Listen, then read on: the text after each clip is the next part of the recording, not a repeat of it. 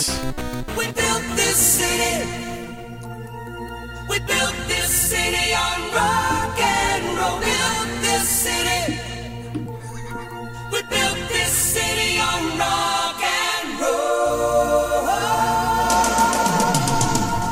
Welcome to NostalgiaCast, your weekly roundup of the best and most up-to-date nostalgic news, where we discuss the stories and give our thoughts. I am your host, who built this city on rock and roll, Andrew Price. One pill makes him larger, Tyler Palo. One pill makes him small, R J. The ones that mother gives him don't do anything at all, Blay. And Dad Beats, aka Jefferson Dad Beats, aka Jefferson Star Beats, A K A Kirk Pinchon. Dad Beats! Had to sneak deep in the hoopla. Had to figure out how to fade that out from Apple one Music. One pill does nothing at all. I'm the impotent one? Yeah, uh, unfortunately. I mean, you're correct. Well, no, that he they give you the sugar pill because you don't need it. Yeah. Mm-hmm. Nice, nice save. Nice wow. save. Thanks. Hot take. These Ty- are our guests, Andrew. Tyler gets me out of uh, getting canceled. I'm going to go ahead and say Starship, better than Jefferson Airplane, but not as good as Jefferson Starship. Unpack that. Oh, Starship is better than... No, yeah, totally. Starship is better than Jefferson Airplane, but not as good as Jefferson Starship. What about John Mellencamp, John Cougar Mellencamp, and just Mellencamp? Great question. Here's the order. It goes John Cougar Mellencamp, John Mellencamp, John Cougar. Okay. What about... Uh, and then Jefferson Starship. Yes. And then Jefferson Starship. What about John Fogarty and then the version of John Fogarty that he sued himself? The sued one's way better. Okay. I mean, that's just a given. Yeah, you're right. You're, Gallagher you're... Gallagher two equal to Gallagher one. Thanks for having us on, guys. Sorry to ruin your podcast immediately. It's great. Already ruined. Everyone's turned it off and deleted it and reformatted their hard drives. Um. So how's, how's it going, everybody? Whee! Yeah. Uh, great. We're still in a pandemic. So, uh, we yeah, yeah. We're we're gonna talk. Sorry. We're gonna talk a little bit about that here in a second. Um, yeah. So we got we got a couple of guests on the show. Uh, we got R J and Blay from the new podcast, Hear Me Out. You guys wanna Yay. you guys wanna talk a little bit about the podcast before we get into the stories?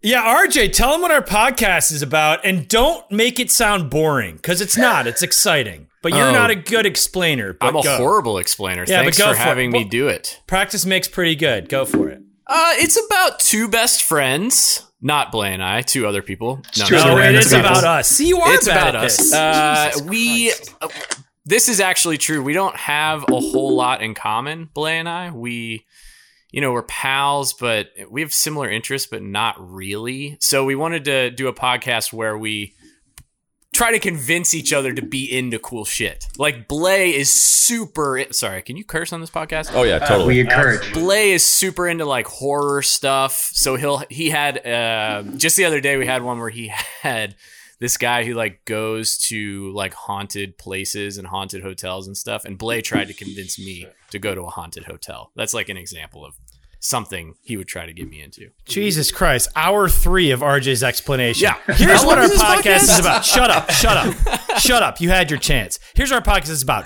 We're two best friends who are very oh, selfish, and in an attempt to become better friends, we try to make each other like each other's hobbies. So we bring on a special guest. You guys yeah. have been on it, all three of you uh, guys, and or no, yeah. you're gonna. I'm going on tomorrow. You're going on tomorrow. There you go. So all three of you guys have been on it, and we bring on an expert. If I convince R J to like the thing I like, then he donates to a charity. If he's not convinced, I donate, donate to a charity. So it's not just us being dumb. People actually get money out of it, and it's a good time. Please listen. It's called Hear Me Out. There we go. That's how you I do mean, an explanation. I mean, yes. yeah, Blaze, Blaze was better. Yes, that Sorry. was yes, that was a better description, he, but also you did ask him to pitch it. So whose fault that's true. is it? He really? knew it was coming. He knew it was coming. He knew I was bad at it. I will say one of the biggest feats of, greatest feats of my life came from this podcast. It hasn't come out yet, but there's an episode where I convinced Blay or I try to convince Blay to uh, be into sports. And I never thought it would be. One of the greatest accomplishments in my whole life. I, I mean, I'm, Some I'm excited to hear because you you did not you didn't even come close to accomplishing the convincing on the episode we were on. Like, I, no, so not I, close. Not as that was, as they call it, a fool's um, errand. Yeah, yeah. Uh, yeah some we, men just some men just want to watch the world burn, you know. Mm-hmm. Me, me, and Andrew's uh, one of them. Tyler and I, yes, Tyler and I uh, went on to Hear Me Out. Uh, the episode's out now. I think it just came out yesterday. Yeah. Um, it's really, it's real good. I listened to it yesterday. Um, you should check it out. Hear Me Out anywhere you get your podcasts.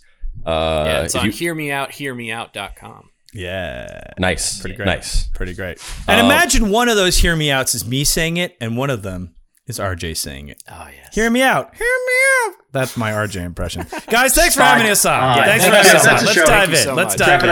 I like a good U R L that has a backstory to it that you need to know like, an established canon for.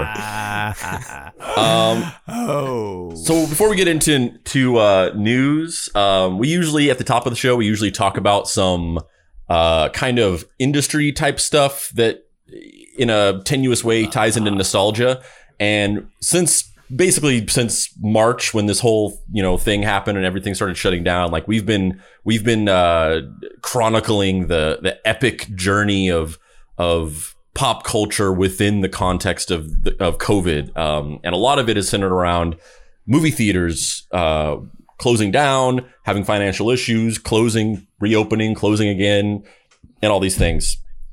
And so the latest development in this is uh, recently, so last episode of the Nostal- of NostalgiaCast, we talked about how uh, uh, Tom Cruise put out this like propaganda film on his Twitter where he was basically like, he gets into like a an S U V and he gets driven to a movie theater and then he goes and sees Tenet and the whole thing is filmed and he's like in the theater with all these people and he's like, yeah, like, can't wait till, you know, I, I love being back in a movie theater. It's great. I love it.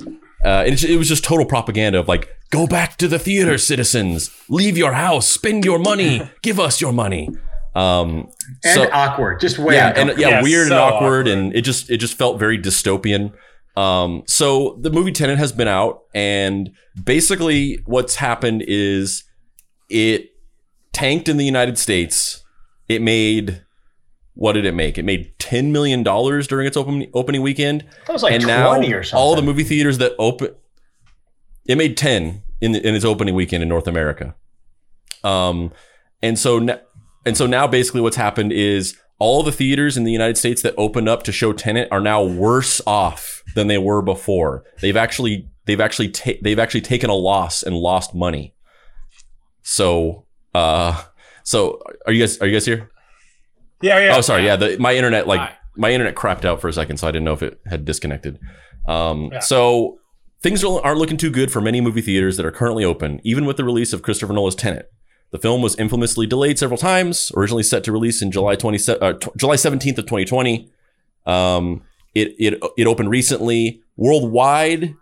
In some of the other countries where things are a little bit more open and kind of somewhat back to normal, um, the movie actually made five hundred million dollars. Uh, internationally, which isn't bad, um, but here in the United States, it it took in just ten million dollars. Um, uh, things look like they're only going to get worse for the theaters that have reopened to show Tenet. During its second season in North America, Tenet only managed to bring in six point seven million dollars, uh, or second week, sorry, not second season, even with the addition of one hundred extra theater reopenings. Uh, this hurts many theaters that reopened specifically to show Tenet, as the film's box office takes... Uh, take suggests that many theaters are operating at a low uh, at a loss to showcase the movie. Um, so yeah, so uh, Tom Cruise asked us. He said, "Go out." He said, "Open up your theaters." He said, "Go see Tenet," and nobody listened to Tom Cruise. He and said no. All these theaters yeah. lost a bunch of money, and they were better off just staying closed. Absolutely. I'm curious though. Like, was Tenet the one to put all your marbles on? Like, I mean, I want to see Tenet, and I'm really excited to see it. I but see like, Tenet. it's a it's a complex movie. Yeah, like maybe they should have hung their hat on an M C U movie or something else. Because, yeah. and I will not give any spoilers, I listened to a podcast that gave the whole plot of Tenet, and I still was like, I don't know what this is fucking about. I have no idea. I can't even figure it out, and that was explained to me. So maybe that's not the best idea to, to make Tenet the one that's going to bring everyone back to the theaters. I, I agree. I mean, Tenet is, you're launching Tenet on Nolan's name, which is great, but Nolan is a specific, he doesn't cut across, and I love Nolan, but he doesn't cut across Uh, to your point, as many demo, as many demographics as like an M C U movie or as like Trolls would, for instance. Um, but and I, I think it's an interesting thing. I think it's a two pronged thing. One, I agree that Tenet was an interesting choice, but two, you know, we're seeing a lot of businesses, and I love that this is NostalgiaCast and we're talking about the business of reopening during the pandemic. But we're seeing a lot of businesses. You take restaurants as the perfect example. Have adapted their business to better suit this current, uh, you know, social distancing life. You know, a lot of restaurants sell now groceries and things like that. They've really made it easier, even restaurants that didn't do takeout, to do takeout, curbside pickup. And now some places are doing outside opening. I, I don't think it, we, I don't know if it's super smart of theaters to say, well, everything is basically the same as it was before. I'm sure they have a few things different in place, but, you know, to not adapt your business, at least publicly, in a way that's very obvious to all of us that are concerned and don't want to get COVID, and just to say, okay, we have a big movie, come on in and just sit further apart. That doesn't seem like a smart plan to me, Tenet aside. I mean, I, I think that there needs to be, you know, drive-in theaters are kind of opening. I would have liked to have seen, and I love Tenet, I really want to go see it, but I would have liked to have seen a couple things in place that will make me feel better about going back to the movies. And maybe theaters should partner with streaming, you know, like Netflix is going to open a couple theaters at some point. I'd like to see that happen on the back end, you know, Amazon buying theaters, Netflix buying theaters, and, and showing these things. Make, give me reasons to do that and be smart about your business. Don't just be like, well, it's the same. Now come back. There's a big movie you want to see. It's like, that's not going to work. Who thought Wait, that was going to work? Tom Cruise going isn't reason enough for you to go to the theater. But you know what I'm saying? They haven't, ad- I don't know that they've adapted at all. Or if they have, they haven't made it public. So why, you know, you're just now giving me a carrot without changing the stick, which seems dumb. Yeah. Yeah. It felt, when I saw the Tom Cruise thing, I, to your all's point with the... I was like, I kind of drank the Kool-Aid for a second, the propaganda Kool-Aid. I was like, Tom Cruise. I mean, I was like, if he's going, I should go. Like, he's fine. But, but then I thought, you know, this is Tom Cruise. He likes to do his own stunts. So this is just another stunt. Just another stunt. He, uh, you know, I, I don't know. I, it, I felt the same way. I was like, oh, this feels like a very staged thing to get us all into theaters, get us all excited. And then, You you know, you buy a ticket to go to your local theater and you still got people eating popcorn yeah. two seats away from you because they're spreading you up by two seats or whatever. It's like, mm. I don't know. This doesn't make sense yeah. to me. Yeah. I think it's unfortunate, but I think we're just finally seeing, it's just like the way that um, V C Rs went out and just D V D players took hold immediately after. That's that's just what we're seeing. Like the movie theaters, we saw that. Uh, drive-in theaters went the way of like uh, novelty. You go to them every now and again. That's what theaters are going to be eventually. When we get this under control, that's what's going to be. People need to figure out how to just price streaming better so you make the money that you got when you were going to theaters. I disagree. I think, you know, V C Rs still do exist in the form of D V R. And so I think that they need yeah. to just adapt, and we'll see an adaptation. I do think it will be more... how, uh, you know, pay-per-view is kind of adapted to live sporting events. I think we'll see theaters adapt to kind of appointment watching in terms of a big thing, because yeah. certain movies like that are shot in IMAX, you cannot replicate at home, and people don't want to, but I do think they need to be smart about their business. You know, maybe it's a thing of you're buying a ticket through Cinemark or A M C to then let me stream it at home. You know, so they're getting some piece of their business, and that ticket allows me to go see it in a theater, or it allows me to stream it at home in a pay-per-view uh, formatted way. I just think they need to adapt, like the D V R, V C R. Okay, analogy. So what do you think about theaters partnering with V R companies? And then I think putting, that's a great idea. Putting something I, directly in there, in the theater to get the experience. V R is tricky because like, the bar is so high. And so I don't think you're going to see a viable, you know, Oculus Quest two is coming out, which is great. You don't need wires. You don't need base stations. I think that it lowers the bar a little bit, but the, V R is not going to be a viable form of anything in the next two, three years. I mean, I I, I love something like Damn. a Resident Evil seven, which is a triple A game that was made, and then they added a V R component onto it. So you could play in PlayStation V R either if you had it, but it wasn't wholly dependent on it. It was an add-on that was totally free. I think that's what you're going to see when it comes to V R, because it's the chicken or the egg. Nobody wants to develop for V R because nobody has it, but then nobody Wait. was buying it because nobody, you know, they're not developing it. So that's a great Tyler, for V R, V R in theaters, what do you mean? Is it like... And I'm just, I don't know anything about this. Is this something that's actually being considered? I have like, are, no idea. It was oh, literally okay, okay. just an idea that popped into my head. Did you just make this up? Yeah. I figured you could put, because you want to get the experience of the of an IMAX theater, so you could put yeah. a camera directly on the seat, aimed at the aimed at the um, screen, and then a person at home wears the V R, and it feels like they're looking oh, at an IMAX look, screen. Oh, a theater from home thing. You know, I yeah. thought you meant like a Disney ride where you're at a theater and you start smelling stuff. No, I just Smell-vision? I just want to get rid of the idea that you're next to people. They had a thing called Sense-Around in the seventies that was similar to that. But no, they, they already... Smell-O-Vision? Smell-O-Vision. yeah, yeah Sense-Around. Yeah, the, um, they already do that with V R. So...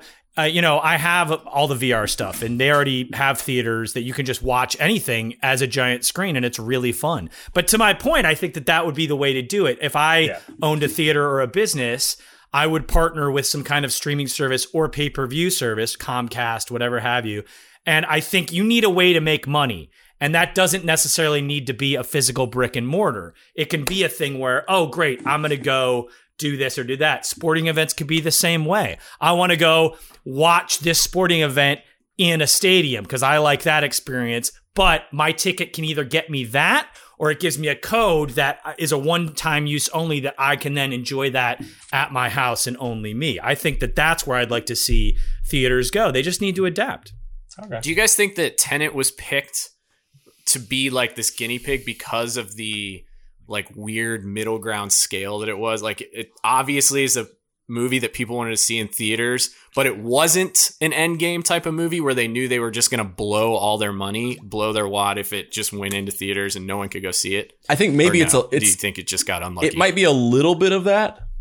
And maybe they, but I think it's also in combination with the fact that Christopher Nolan was pushing so hard for people to go back to the theater. Like he's this huge proponent of, We we talked about this on the last episode, but you know, Christopher Nolan is like this film purist and he's a movie theater purist and he doesn't think that movies should be shot digitally or that they should be shot like or they should they should be watched at home. Like he wants people to go to the theater. So when when the when the pandemic happened, he was like weirdly anti he was like a he was like a he was like a COVID truther kind of in a way. He never said that specifically, but he's always just been like, movie theaters shouldn't shut down because we then they'll die. And he just doesn't want movie theaters to go out of business. So he was kind of pushing for them to stay open or reopen.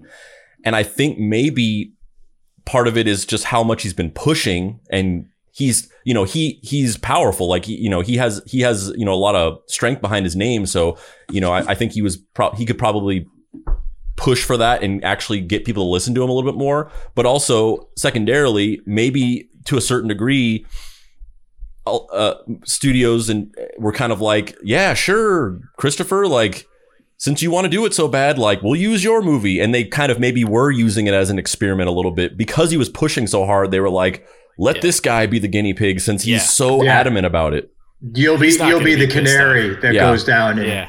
but also, isn't it sad that you're like, oh, Tenet kind of tanked and Unhinged did like basically the same business. yeah. So Unhinged, Tenet, the same. Yeah. Uh, real quick, a little aside. One time, uh, Blay and I used to work on the Warner Brothers lot before COVID kicked us out. Brag. And uh, I, one time back when Christopher Nolan, I think he was shooting Dunkirk, uh, I saw him on the phone outside. He was pacing around and he was wearing a wetsuit with a scarf on. And it was awesome. Yes. It was the coolest. It was so uh, cool. That's so Nolan-y. It was so awesome. Oh, I was like, God. That guy's a real director. He gets it. He gets film, Listen, man. I don't I don't care what he wears. As long as I never see that fucker sitting down, I'm happy. If I ever catch him sitting down, I'm going to be so mad at him. No Why is sitting down. down mad? He doesn't allow his actors to sit down. Oh yeah, he, I was like, I was like, what? Because my internet went out and I was, I was gone for like five minutes. So I was like, is that like an inside joke that was crafted while I left? I thought you were like, yeah, he looks unattractive when he sits down. Yeah, and no, I just hate seeing people You're just sit shaming. It's sit shaming Christopher Nolan. Uh, yeah, I mean, really quickly, I like, I, I, I, sorry, I can't respond uh, in detail to the discussion that was just ha- being had, but my internet went out. But uh, uh, the things that you were speaking to, Blay, and I think everybody else when I was gone, uh, that's kind of the reason why we talk about these things on the show, because of the way that it um, intersects with nostalgia. The idea of like, you know, stuff like Christopher Nolan being really adamant that everyone should be in the theater, which is this really classical idea of the the the, the movie going experience that he grew up with and what he sees as the as the pure form of watching a movie.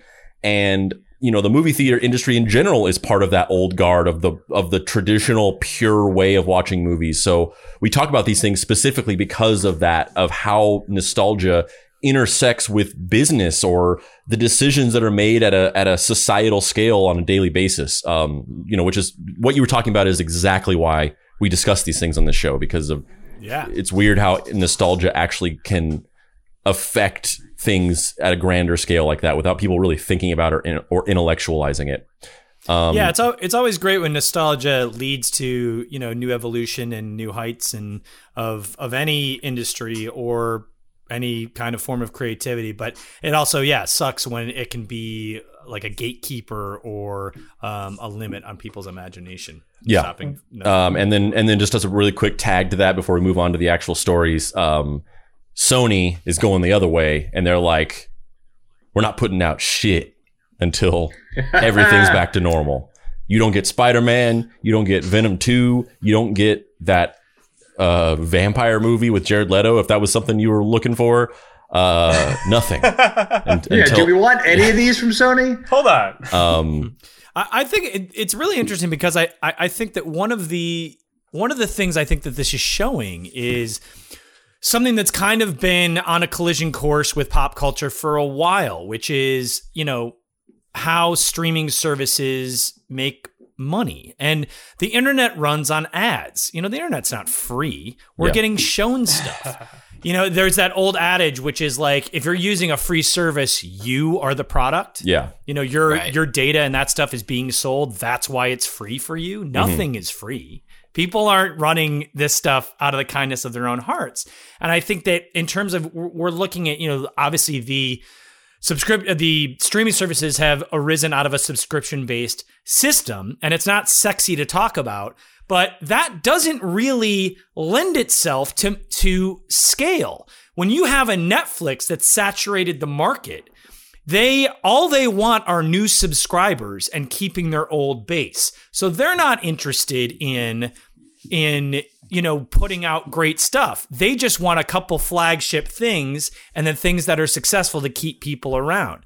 That's why Cuties. so many T V shows and movies are bought by Netflix and completely flushed after the first season. You never hear of them again.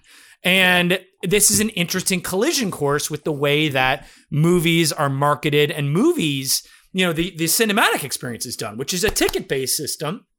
You know, Nolan, you're paid for every single movie he does. You don't just subscribe to the Nolan thing and now you have every Nolan thing. And so we're running, we have two different modes of making money that are butting up against each other. So I think that this is a really interesting time. And, and it's really been hard, I think, for us in the creative industry, because it's like you can make a YouTube video that will get twelve million views. You make not even pennies on yeah. those views. Mm-hmm. You know, that the C P M on that is nothing. And yeah, it's like an av- average four dollar C P M on YouTube. Consumers have been for a long time now absolutely sitting in the catbird seat and getting so much for nothing. And creatives have really been dying on the vine here. And that's one of the other reasons why I think that people and, and theaters and all this stuff are kind of, it's becoming such a big issue, because they're like, we're not going to get a five hundred million dollars movie if it only goes on YouTube. You know what I'm saying? Like, the reason why we can have Avengers Endgame is because that movie makes billions of dollars in the theaters and then on, you know, and then on D V D sales and all this other stuff. If it's only going on YouTube, we're not going to get that stuff. So it's either like consumers are going to very quickly realize, uh, wait a second, if if theaters go the way of the dodo, everything, the quality on everything is going to drop because that whole system is propped up by ticket sales. Yeah. Yeah. Yeah. yeah we, we, okay. We've talked in depth. We, we've kind of we've talked in depth and analyzed what I what I've sort of recognized is the the um, the corner cutting measures that affect the oh, overall oh, quality no. of internet. Streaming service. Oh, yeah. Speaking speaking of which, um, uh, the, the, the overall quality of streaming service content, whether it's Amazon Prime or Netflix, we, we've talked about, about that a lot of like you can see that it's a different type of creative process that's more informed by business efficiency and Uh, you know, what's going to do well in an algorithm and things like that. You can actually see that on the screen if you're really paying attention if, and if you're really intimately familiar with theatrical films and kind of the minute little, the seeing the seams and how things go together and the little, the little details of it. You can see the difference, even when something's very high quality, like Stranger Things, the the the, the biggest quality stuff that's on streaming. You can still see like, oh yeah, the, this has these have the the the the register marks of something that was made by a streaming service. And uh, yeah, like you said, if if that goes away, then everything becomes like that. And maybe people don't care anymore. Maybe maybe people don't. I, I've argued about those little details on this show and. Some of these guys on the show have sort of said like, oh, I don't care about that. That that I didn't notice that or whatever. So maybe people don't care about those little details, but I do. Some uh, I do. And I think a lot of people do that are. Uh, but maybe it isn't. Maybe it's not, not enough people to be important. I don't know. I, I, I don't really know I think, what the, I think you. I think you grew up in a time where movies were really, uh, really good. And we all grew up at a time when movies were flashy. And I think now we're just looking for quality entertainment that doesn't like have to cost a lot of money is what what at least my generation is definitely looking for. And we would rather have somebody doing a YouTube video that has a lot of quality and maybe not enough money backing it when it should over going to uh, a theater to support something that needs billions of dollars to be made just to get COVID. Do you think there would be more attempts like the one with, I'm sure you guys have talked about this on this podcast, but the Mulan of it all with uh, Disney Plus, how they basically, you have to be a subscriber. So they're kind of trying to have their cake yeah, and eat it too. It's real weird. And you have to pay for a movie ticket to watch the movie. It's like thirty bucks or whatever. Yeah, it's so ridiculous. It's, I ended my Disney subscription. When they when they put out Mulan, I ended that. I ended my Disney subscription. Really? It wasn't worth it. You went the opposite way. Yeah, I was, no, I... I'm not going to just...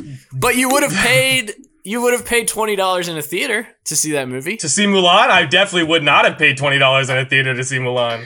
He's that, not that was a Mulan But it was your choice. New Mulan right, fan. Right, that's true, yeah. But I don't know. But if Mulan came out in a theater and they said, this movie's twenty dollars, would you have canceled your Disney Plus subscription? well, I, well I, there, there's more behind canceling the Disney Plus con- subscription. Yeah. Tyler is principled. But I, that well, does... I mean, if we want to get into the Disney, if we want to get into the Disney side of why no, I why I canceled it, we don't have time for that, Tyler. Yeah, that's what I'm saying. We, we don't, don't have, have time, time for, for your screed against capitalism. Hold on, it's not. Hold... All right, I, if we get into it, we're gonna get into it. But I, I do, I do think you bring up a good point about expectation, and I think that that's something. Yeah. Yeah. As you know, these these giant conglomerates.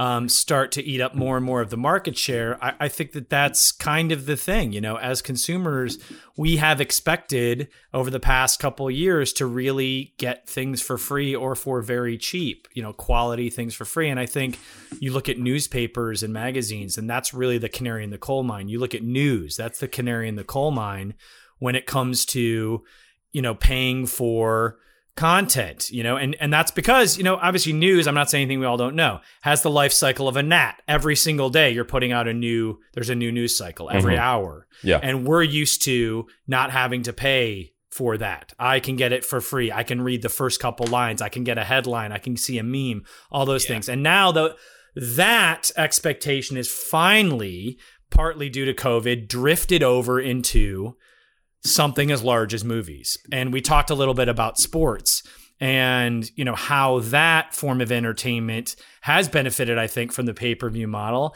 And I think that's something that people, for some reason, don't feel like they should get it for free. And I think that that whatever is happening in the world of sports, I think uh, film would it should would be smart to take a, a very good look at how they have done that. And part of that is integrations. Part of that is, you know, wearing stuff on the uniform. Part of that is when you're watching soccer or football, it's seeing, you know, uh, different ads on the field. I think you're going to see more and more things like that happening in movies to prop up uh, sagging ticket sales. And that's fine. You know, I mean, I, I'm fine with that. I, I think that I, I'm also not an artist. I'm not a Cassavetes. I'm not all these people, obviously. Look at my apartment. But I think that I think you are. But but I think that's where you're, that's where we're going to see some trouble there, you know, because, you yeah. know, certainly a person who is a musician is going to have a real problem putting Gillette in their songs. Not everybody yeah. is Jewel, but, you know, it's like putting putting Gillette in their songs. And right. a Cassavetes kind of person is going to have a problem putting a product in their, you know, thing. But that I, integrations is is kind of the new way. I think that that the solve that that at least T V is starting to see. When you look at American Idol and they've got all the Coke things across yeah. the board. So yeah, I don't know. It's going to be real cool when Han Solo has a just big Sprite logo on his shirt. Well, I mean, but you, you see that in the James Bond movies, you know, totally. Aston Martin, you see, you know, in these big movies, The Matrix, you know, that giant yeah. highway scene in Matrix two, all of those were Chevys, you know.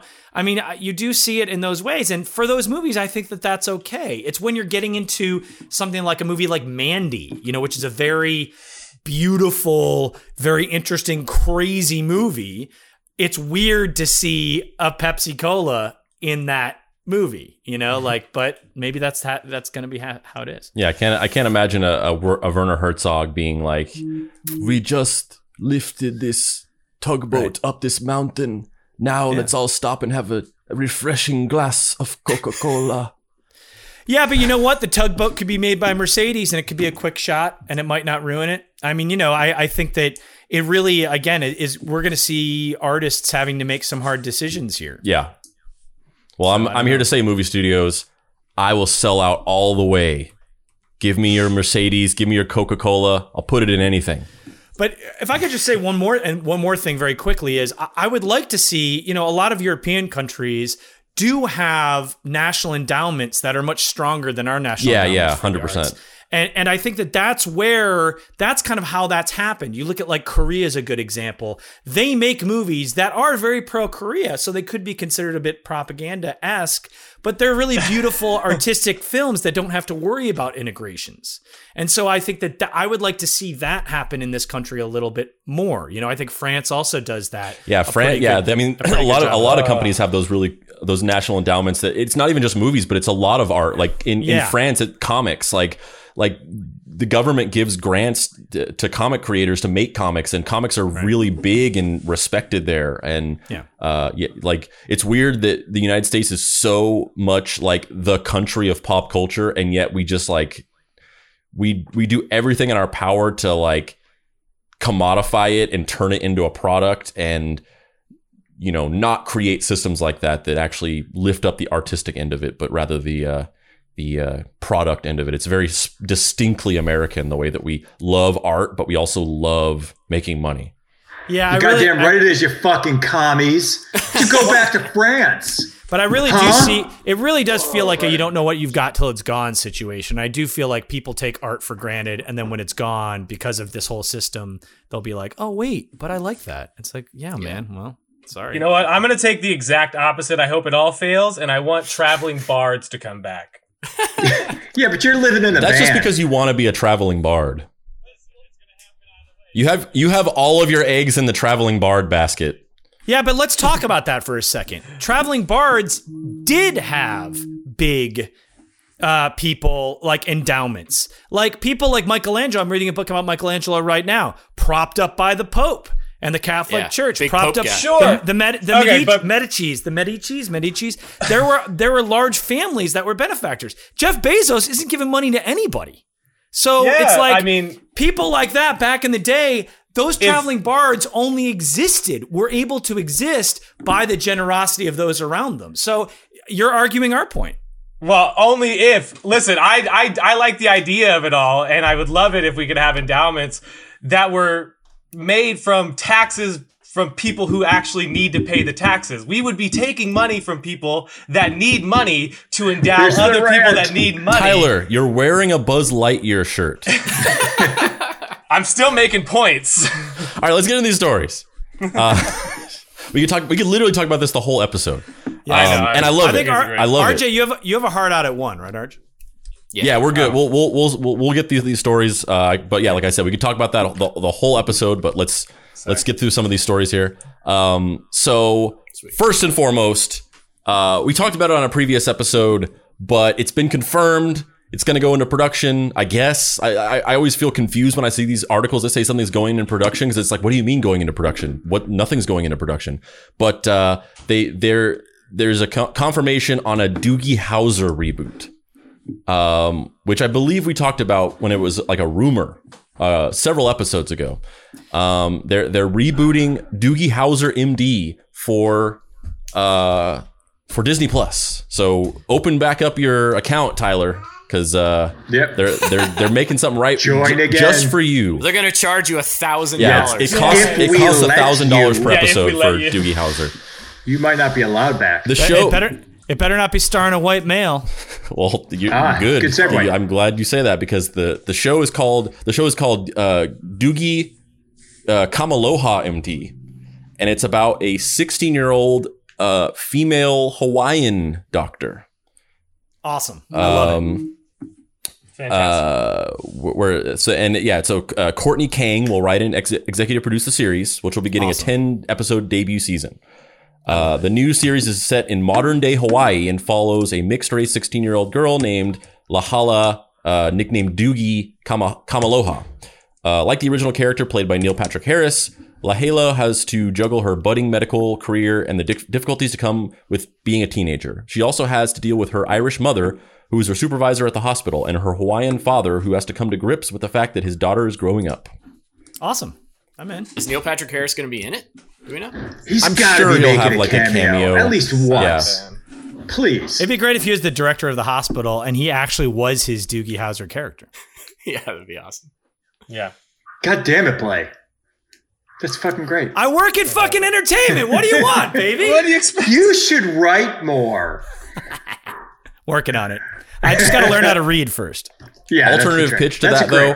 If if he is the if he is the character Neil Patrick Harris from the Harold and Kumar movies. Oh my god. Oh. He comes yes. in. They have to give him saline because he's super high on shrooms or something. Oh yeah. Oh. I was gonna say constantly coming in for syphilis, like. Uh, I, lo- I was just gonna say I love reboots when, and I think I love reboots when they are used as a way to be inclusive. I think that there are a lot of really great ideas that have been done, um, unfortunately, mostly with white men, uh, and so right. I think this is a perfect example of that's a great idea for a show. I'm happy if they want to make it again. In a and use that the power of nostalgia to be inclusive, I think is a very cool thing. Yeah, there's yeah, two there's totally. two points to that. The first one is a lot of people criticize that and say like, you know, just make a new thing, make a which it's like it's it's dog whistling racism or sexism or whatever it is, because they don't really actually mean that. All they mean is like, I don't want to see these black people or these women or whatever. They they just they, but their their straw man argument is just come up with a new idea and don't take this idea that I love and change it or whatever, which right.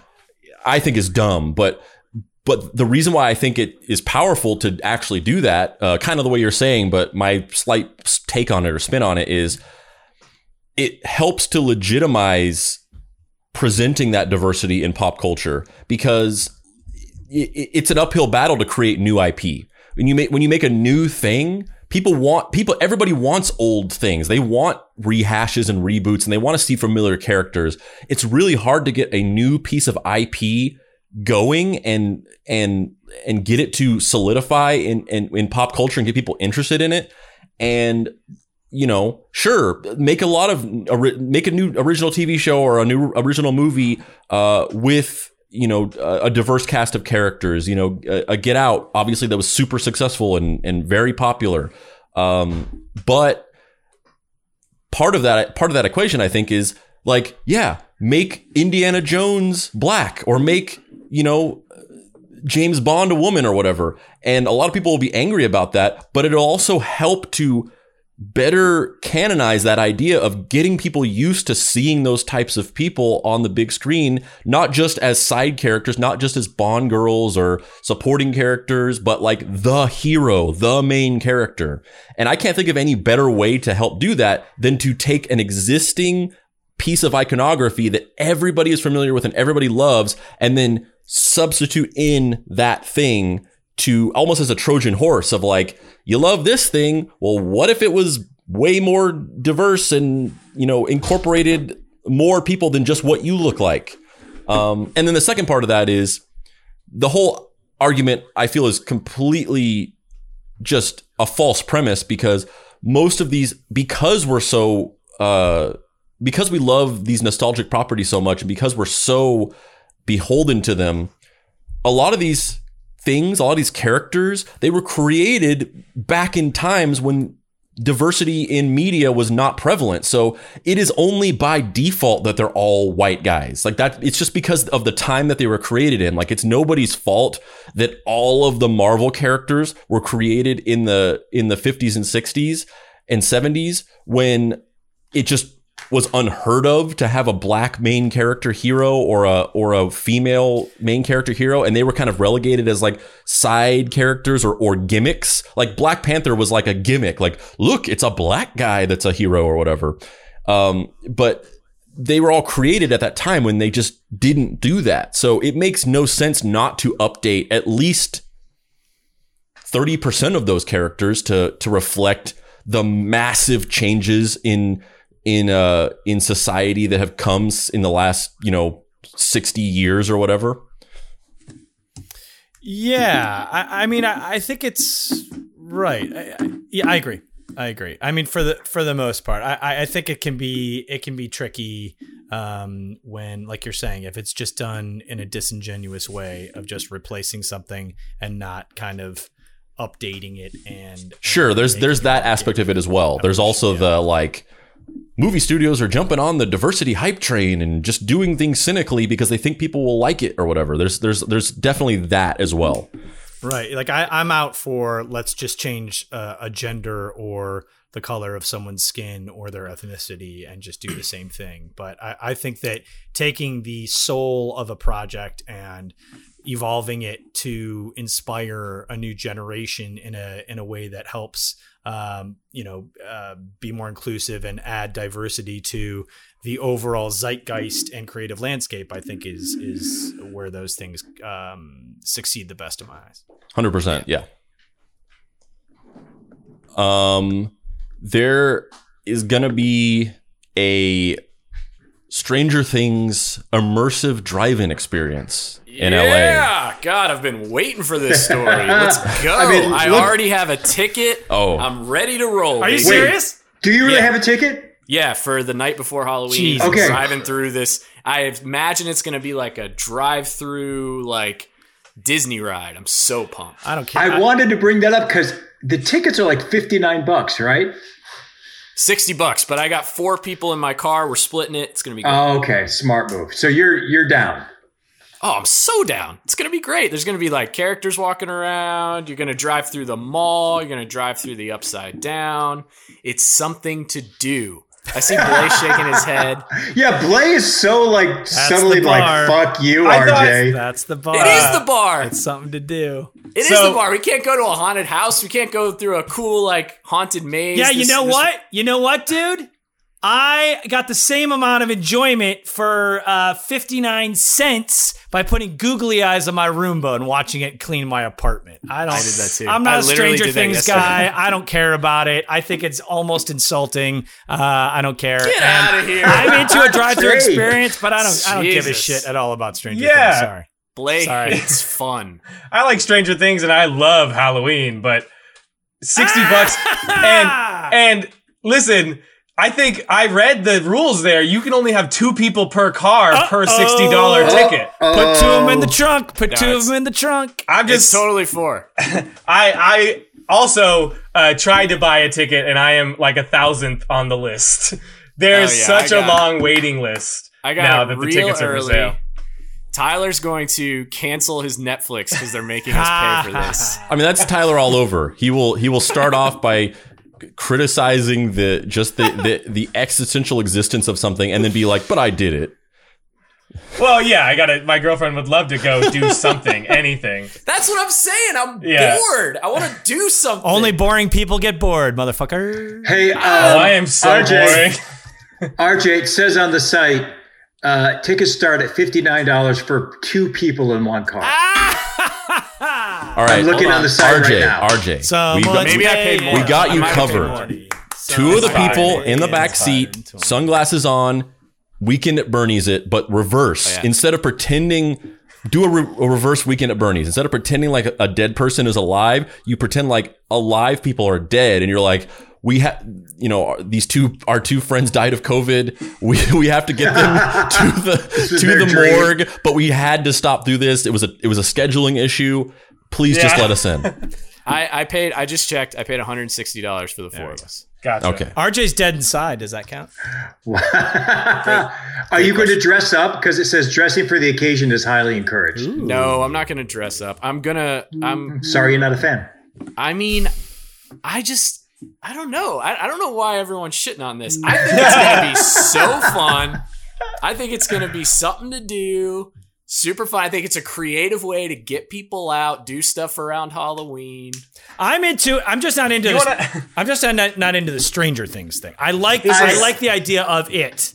I'm agreed. just not yeah. a fan of Stranger Things, but I respect you for doing it uh, and support you in doing it. I'm just not a fan of Stranger Things. But if it was something that I liked, like.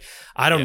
know, crying and looking into the mirror every morning, I would do that. That I one, that one's in November. That's for, that that yeah, drive-through experience. That's downtown in November. That's the Thanksgiving one. That's the, Valentine, tickets, that's the Valentine's Day one, guys. Yeah. That's the yeah, Valentine's yeah, yeah. Day. I am so here for this. I, I I I think R J feels ganged up on because everybody else is like not into it, but I I just haven't spoken yet. But I am so into this. I am Great. I am there. Like Why? yeah. I'm I, I'm going. I'm gonna I'm gonna join in. Like R J's gonna see me out there, like dressed up as Sheriff Hopper, like LARPing with everybody. Like I'm LARPing. Yeah, I'm so into this. Awesome. Andrew's gonna be a demigorgon. Yeah, I, or whatever they're called. I know I sound against it with all of it, but this is the exact reason why I'm for it. I got so bored, I painted ceramics. Wow. This is and poorly. Have you? Yeah, absolutely. Have you been waiting that? for the, an opportunity to do that? Jesus. Have you? Yes. um, it is the house from the Goosebumps book with the with all the goo. I don't oh, know. That's cool. All right. Yeah, you know. It just kind of looks like a house with allergies, just snot coming out of all. Someone the save me from this place. It's a house in a ragweed field. Yeah. It looks like your dog painted it.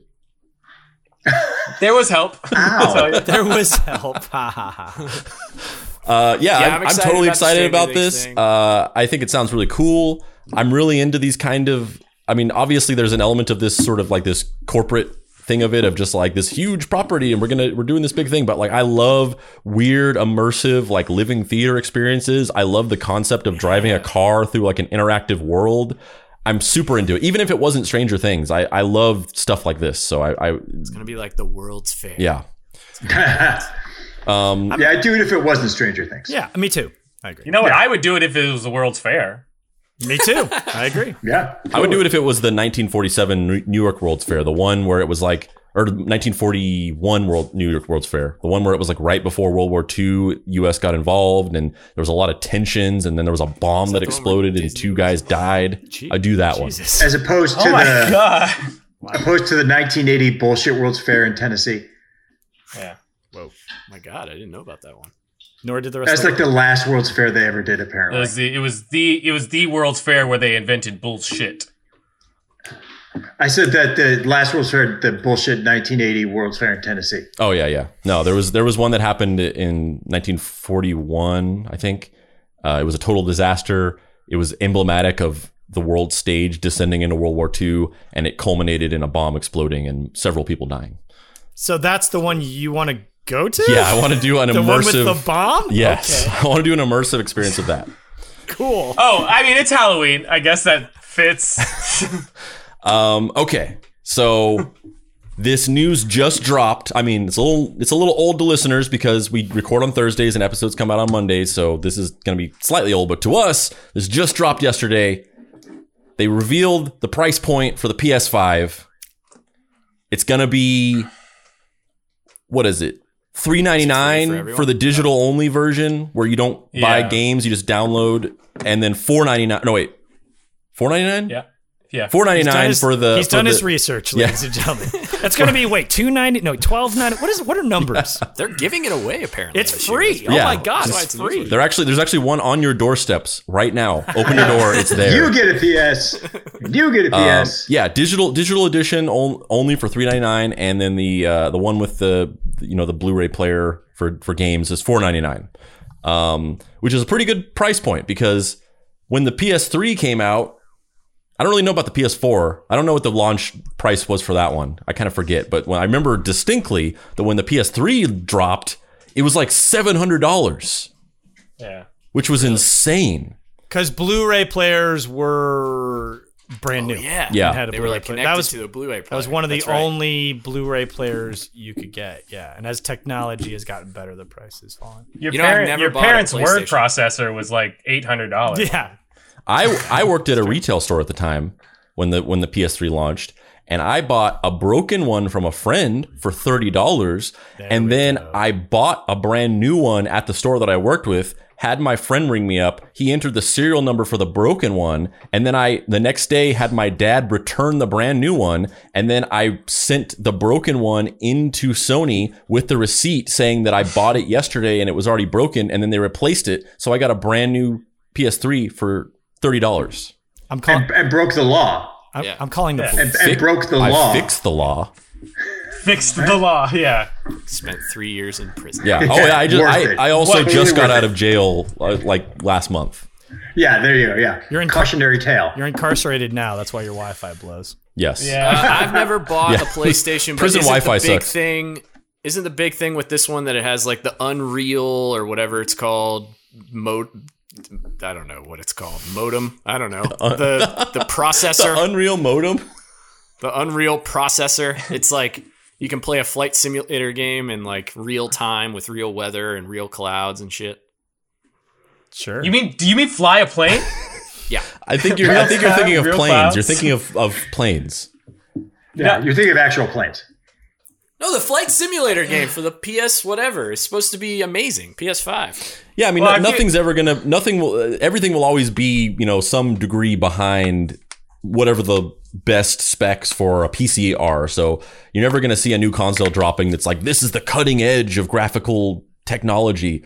Um, but yeah, I mean, it's it's obviously much improved from the previous generate, the previous gen of, uh, of, consoles, and uh, I think what you might be referring to is that games are starting now to develop in for I think it's Unreal five, Unreal Engine five. I think the previous one was oh, yeah, four. Engine, that's it.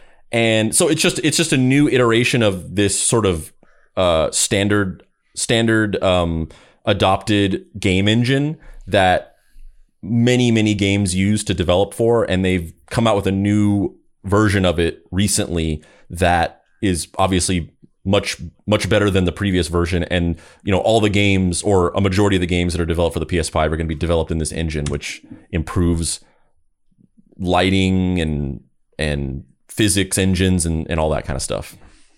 My question is, does the P S five still come can you still play Blu-rays on it? I th- I'm, I'm assuming yes. I mean, if you get if you get the if you get the player edition, if you get the digital yeah. edition, it doesn't have a disc drive at all. Um, but I haven't I haven't bought a Blu-ray or watched a Blu-ray in years, so I don't even pay attention to that kind of stuff. Wow. I don't I don't own a device that has a disk drive.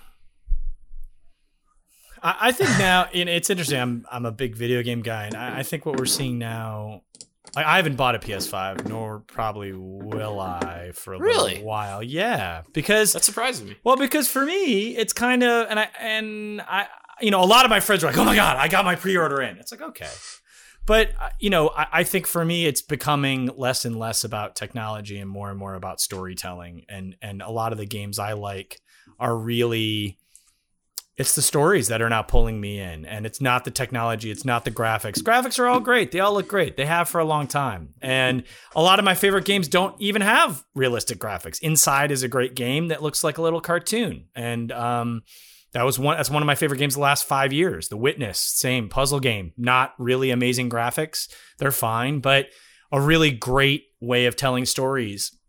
Yeah. And with the rise of technology and people being able to create their own games, something like the Steam store, which is, if you don't know what Steam is, it's basically iTunes for games. So people can put out their own little indie games and download them for a dollar, two dollars, twenty dollars, whatever.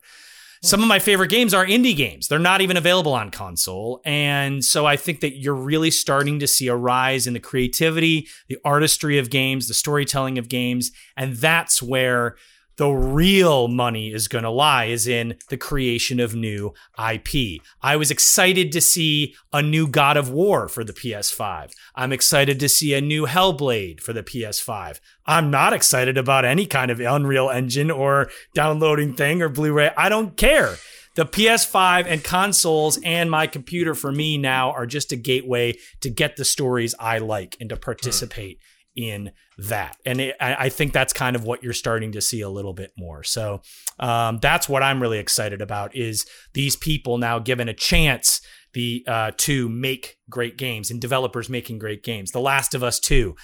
It's great. It looks great. It looks marginally better than the last, than the first Last of Us, but the story is awesome and it'll destroy you. That's what I like about games now. So Yeah, yeah, I'm I'm I'm a big video game guy as well, and I'm I pretty much feel exactly the way you do. I I I really don't. I haven't played triple A in so long. Like, I pretty much exclusively play indie titles, um, because for the same reason you you you say, I, I don't care about any of the graphical improvements, and I've never been interested in the types of video games that are really popular now. I don't care about battle royale games. I don't care about first person shooters.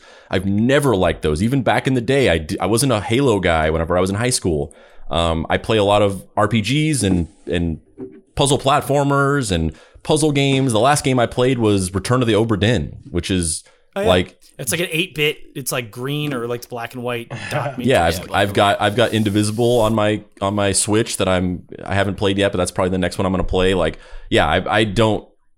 I mean, I, I I would like to, like, even even something like Last of Us two, like, I don't even know if I'll get around to playing that. I mean, I'm interested oh, in playing it, but that, don't, let's not be foolish. You should play it. Okay, I will I'll, on that recommendation. Um, but yeah, I, I, for me, it's a lot of just like small indie titles. So I feel similarly. I don't care about the big graphical improvements. Honestly, for me, as somebody who is busy a lot with work and and has a family and has a couple kids and can't really sit down and find time to like put plop in front of a T V on a couch. Like, I'm looking more for like portability and ease and convenience of playing, which is why I play, I, my uh, most predominantly I play the Switch, because it's just like, it's just, I can play it for thirty minutes when I take a break from working, or, you know, wh- whatever, like it, play it on a trip or, or in the car or something like that. That that's really, Some a device that can deliver me the games that I want to play in a way that is convenient for me is really what I'm looking for now. What do you guys, the rest of you guys, what do you think about the P S five, and what's your relationship to video games? What do you guys think about the P S five? I, Andrew's just going to laugh. I don't have much of a relationship to video games because I don't care much about video games. That being said, Andrew, look what I'm about to drop. I've been in a video game. I was in oh. True Crime L A. Yeah, so oh, you, can't, awesome. you can't even you can't even say the name right. It's True Crime Streets True. of L A. Oh yeah, that's right. Jesus, True Crime Streets of L A. I, I, was, in, I, I was in Stars War. Stars. I was War. in the movie Stars. Oh wait, that's not the name. Yeah, that's not it. No, I did uh, I did motion capture for it. Uh, and fun fact: if you beat the whole game, at the end, the big boss is breakdancing. That's me. Yes. Wow. It's amazing. I, and I, which awesome. I feel weird about because Kirk told me this, you know, years later, but I actually had my sexual awakening to that footage. To so, the dancing. Yeah. So, yeah. Yeah. That's, it's, so it's been nice. a thing between us. Mm-hmm. That's really yeah. weird. Yeah. But that's where my video, my video game stops at true crime streets of L A. Uh, um, yeah. When I was twelve, I had, my dad got me the original P S two, the fat one. And then I hadn't had anything else until last year when I got a P S four just to play Fortnite so I could talk to my best friend while we play. It's literally all I use it for. That's great. That's Andrew? Cool. You talk to Andrew? Yep. I've only been a Nintendo guy my whole life. I got a regular Nintendo when I was in like whenever that came out. And then uh, I got an N sixty-four. And then up until last year, I got a Switch. Yeah. It's like, whoa. Yeah, that's it. But the Switch is incredible because, like you said, it has all those indie games, which I'm new to, and I didn't even know that was a thing. And then they have all these puzzle games, but you can also get like the old school updated Nintendo games like Zelda and stuff like that. Shit. It's really fun. Do you think you would have hopped on the uh, P S P train if it would have actually uh, taken hold? Just because of the portability of it, like, and how... It is, well, it's kind of like the Switch today. Like, well, the, P- yeah. the P S P was very popular for a while. It was more the Vita that was kind of a failure. Oh, okay. Yeah. Hmm. The closest thing I had to a portable gaming system was uh, I had a Game Gear. That was the only other system I had. A Sega. Was it Sega? Yeah, Sega Game, Game Gear. Gear. Wow. Yeah, that was pretty cool. Yeah. Yeah, the value proposition of the Game Gear was that the Game Boy was like... graphically a downgrade from the Nintendo. It's like you can play this Nintendo system on your T V, or you can play this tiny little thing where it's four-bit graphics and it's black and white. And then the Game Gear was like, fuck you, it's just a Genesis in your hand. Fuck your T V. But an interesting, interestingly, the Game Boy is the highest selling console of all time and continues to be. And yeah. I think is that, that true? Mm-hmm. Yeah. And do they still make them? Uh, no. That's how many oh. they sold. Yeah, just never nothing uh, has ever outsold and, it. But it's like, you know, but I, I think that Nintendo does this very well. They concentrate wow. not on technology, but the stories and the I P yeah. and the playability. And so I think, again, you're if we're talking about the P S five being released. That's great. I'm not going to buy one till the games I want to play come out, until yeah. it stops me from playing a game and and getting into a story or or enjoying I P that I like. Um, mm-hmm. Otherwise, I don't need it. So yeah. that's kind right. of uh, that's kind of where I'm at. I'm a, I'm all about the games and not about the the hardware. Yeah, hardware's kind of all the same these days. Yeah, which is the, which is why I, I never bought a P S four, and I was only tempted to buy a P S four exclusively to I think I think it was I was tempted to buy one because of Spider-Man. I still didn't do it, but I but th- it tempted oh, me to do it.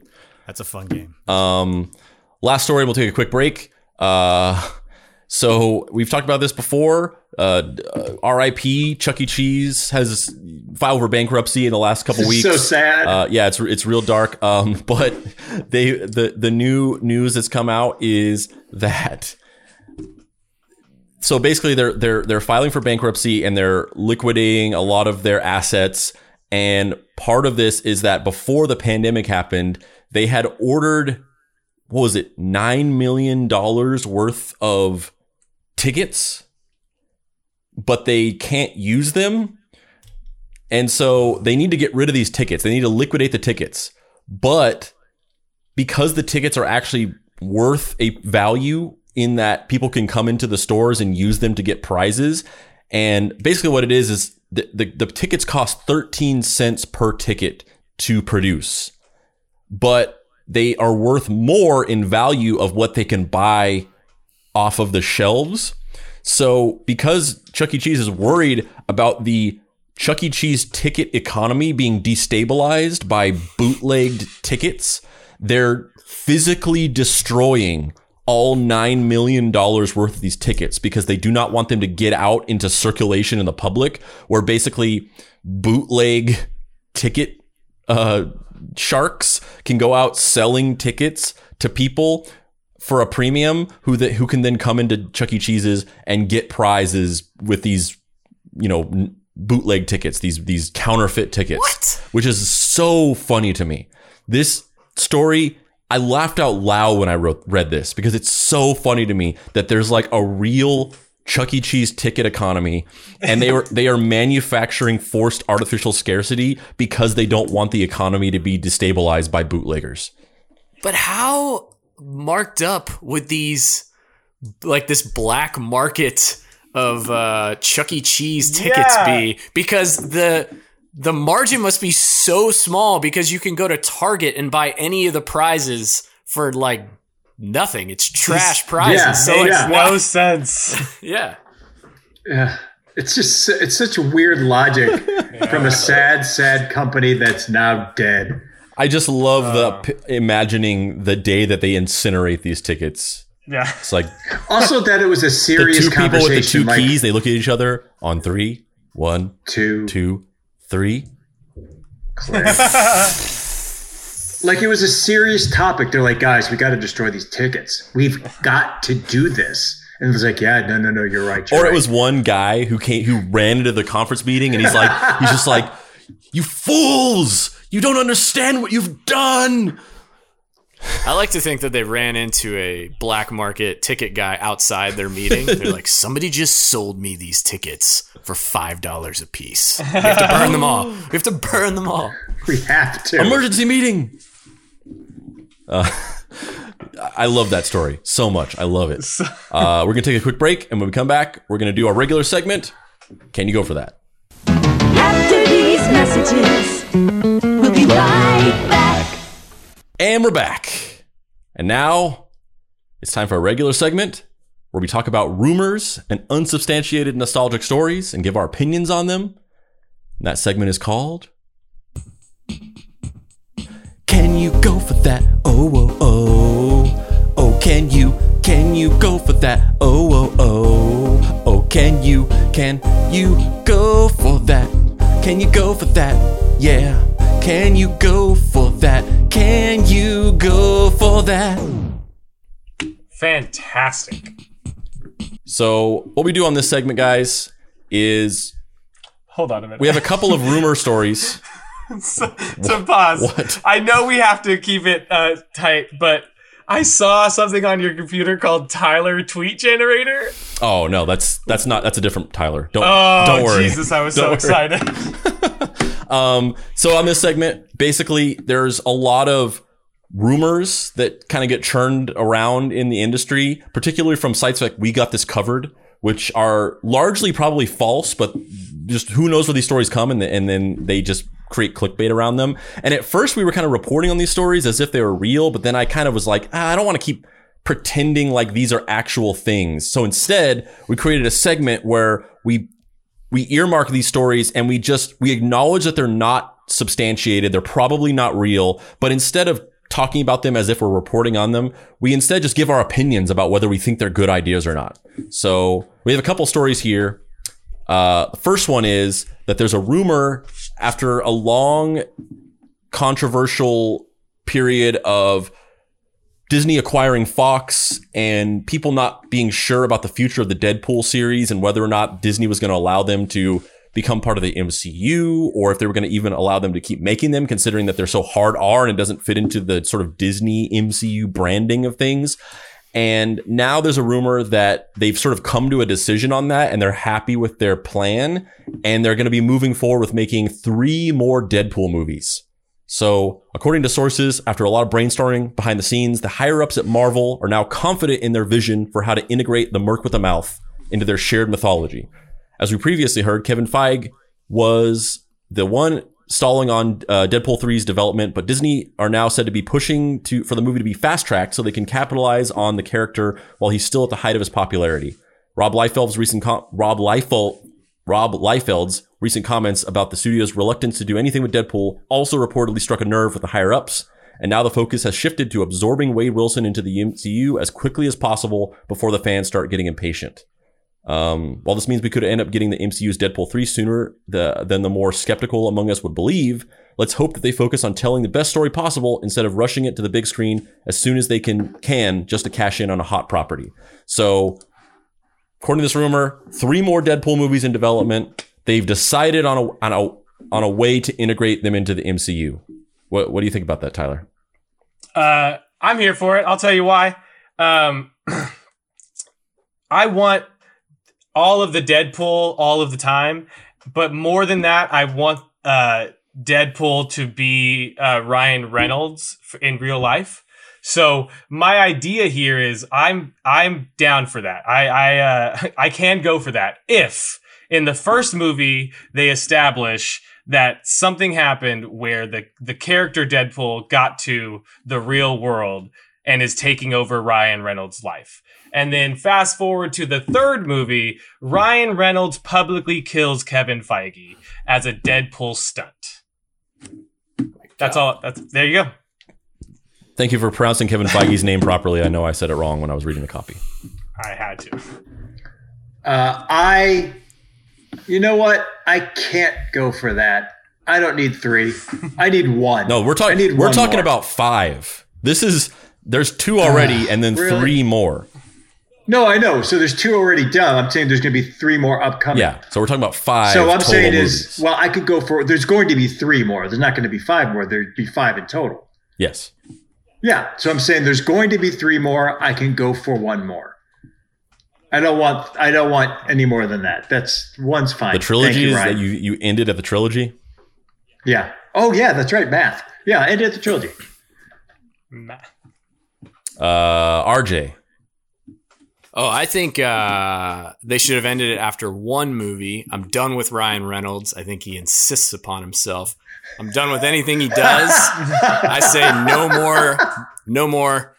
Uh, and I haven't even seen the second one. I liked the first oh. one, but since then I've been like, ah, it should have been one cool one. And I get it. He's he comments on the movie as it goes along. Great. Cool, Ryan Reynolds. I've done two podcasts with R J in one week, and this is the spiciest I've ever heard you. Of course, of course, R J is just a, ladies and gentlemen, R J is just a nickname. His real name is actually Nega Tyler. Yeah. we yeah. just negs Tyler. Uh, nice. I, I, um, I love Ryan Reynolds. Oh, I love the Deadpool movies. I hope that I'm fine with having three more as long as it kind of keeps... I think that he's really carved out a, a great, uh, a great little uh, corner there, and I, I really love those movies. I think they're really funny. Um, again, I, I think that Reynolds has such a strong hand in doing them, and I, um, I love his sensibility and, and think he's fantastic. So I just I would like to see more of that.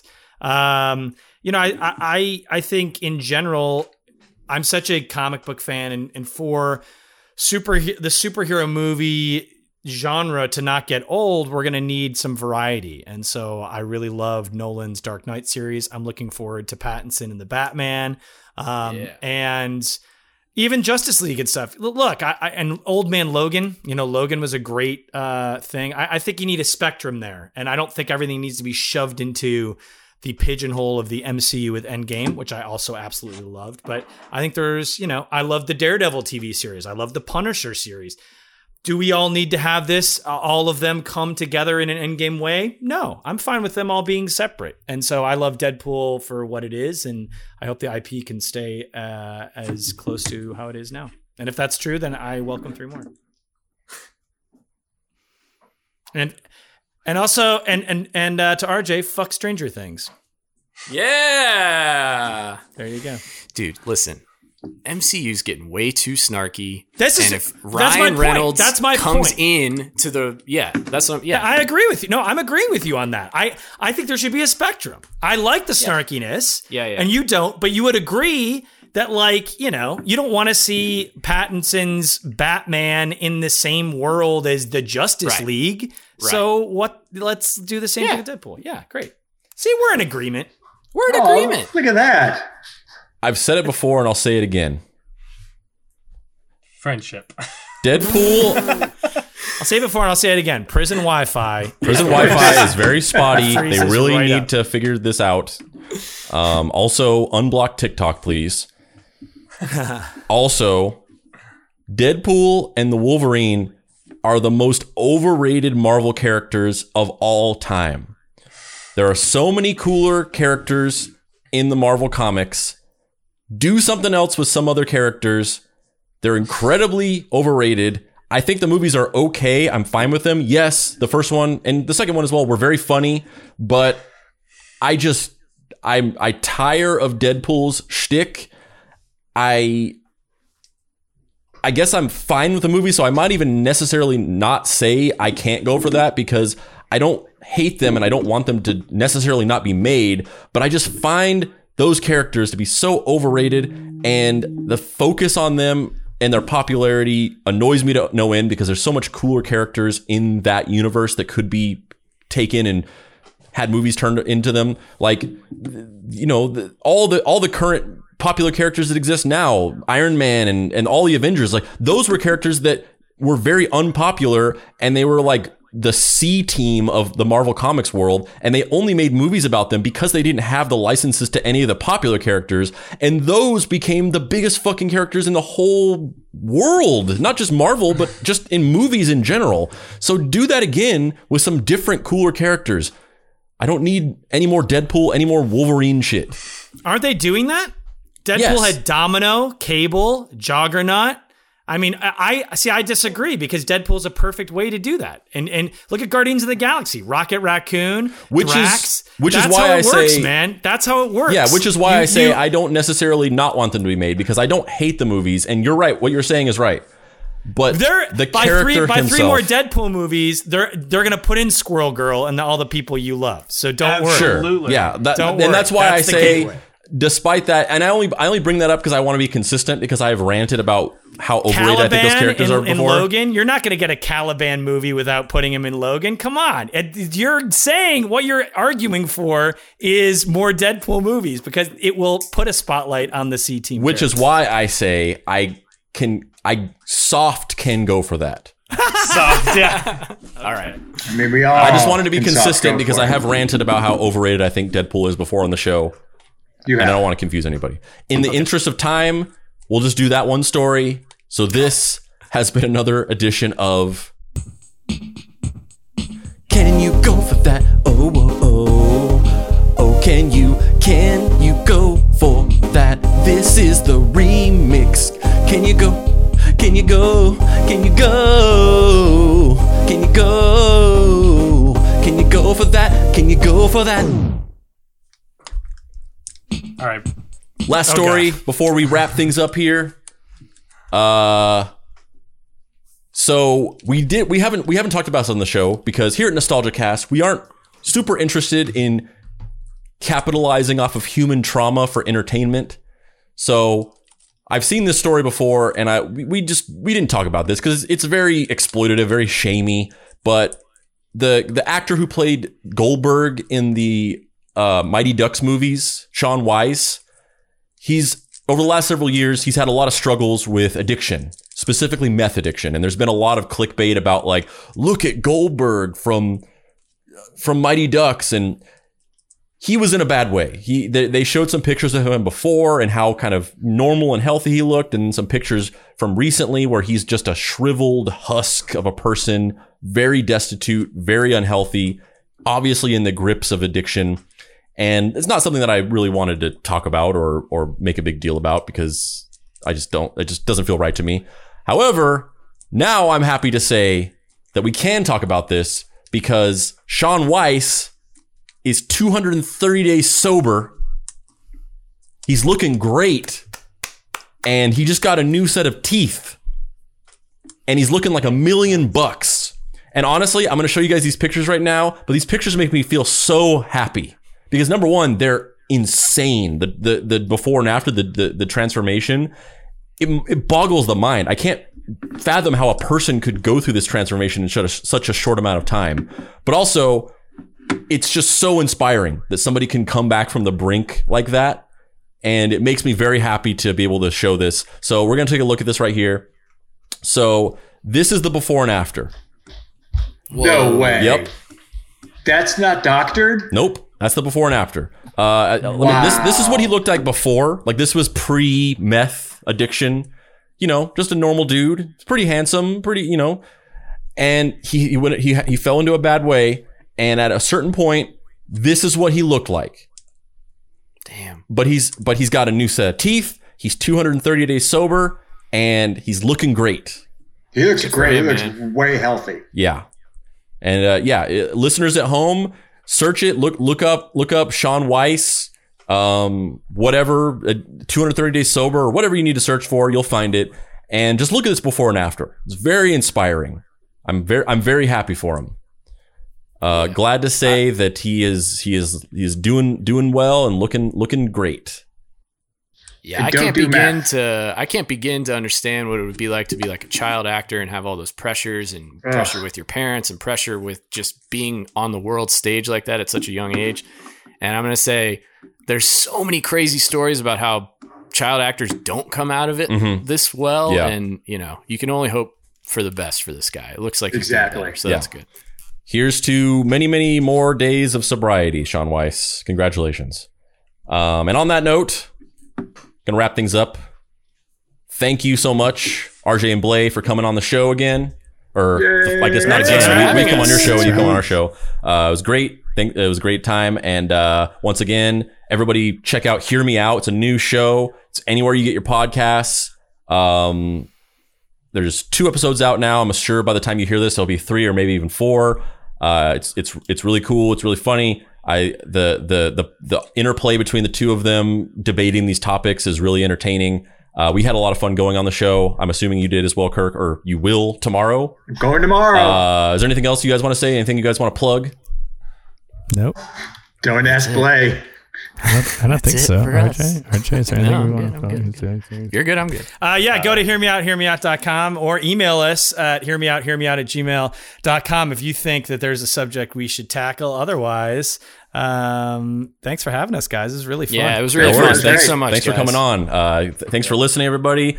Uh, if you if you enjoyed that, please uh, feel free to subscribe if you haven't already. If you have a friend you think might like the show, share it with them. Uh, you can keep up to date with everything that we do on the podcast, as well as the nostalgia content we share on, share on a daily basis, just by finding the Nostalgia page on Facebook. That's the official Nostalgia page. Just search Nostalgia on Facebook. That's us with the blue check mark next to our name. You can join our Facebook group. Same thing, the official Nostalgia Facebook group. You can follow us on Instagram at Nostalgia.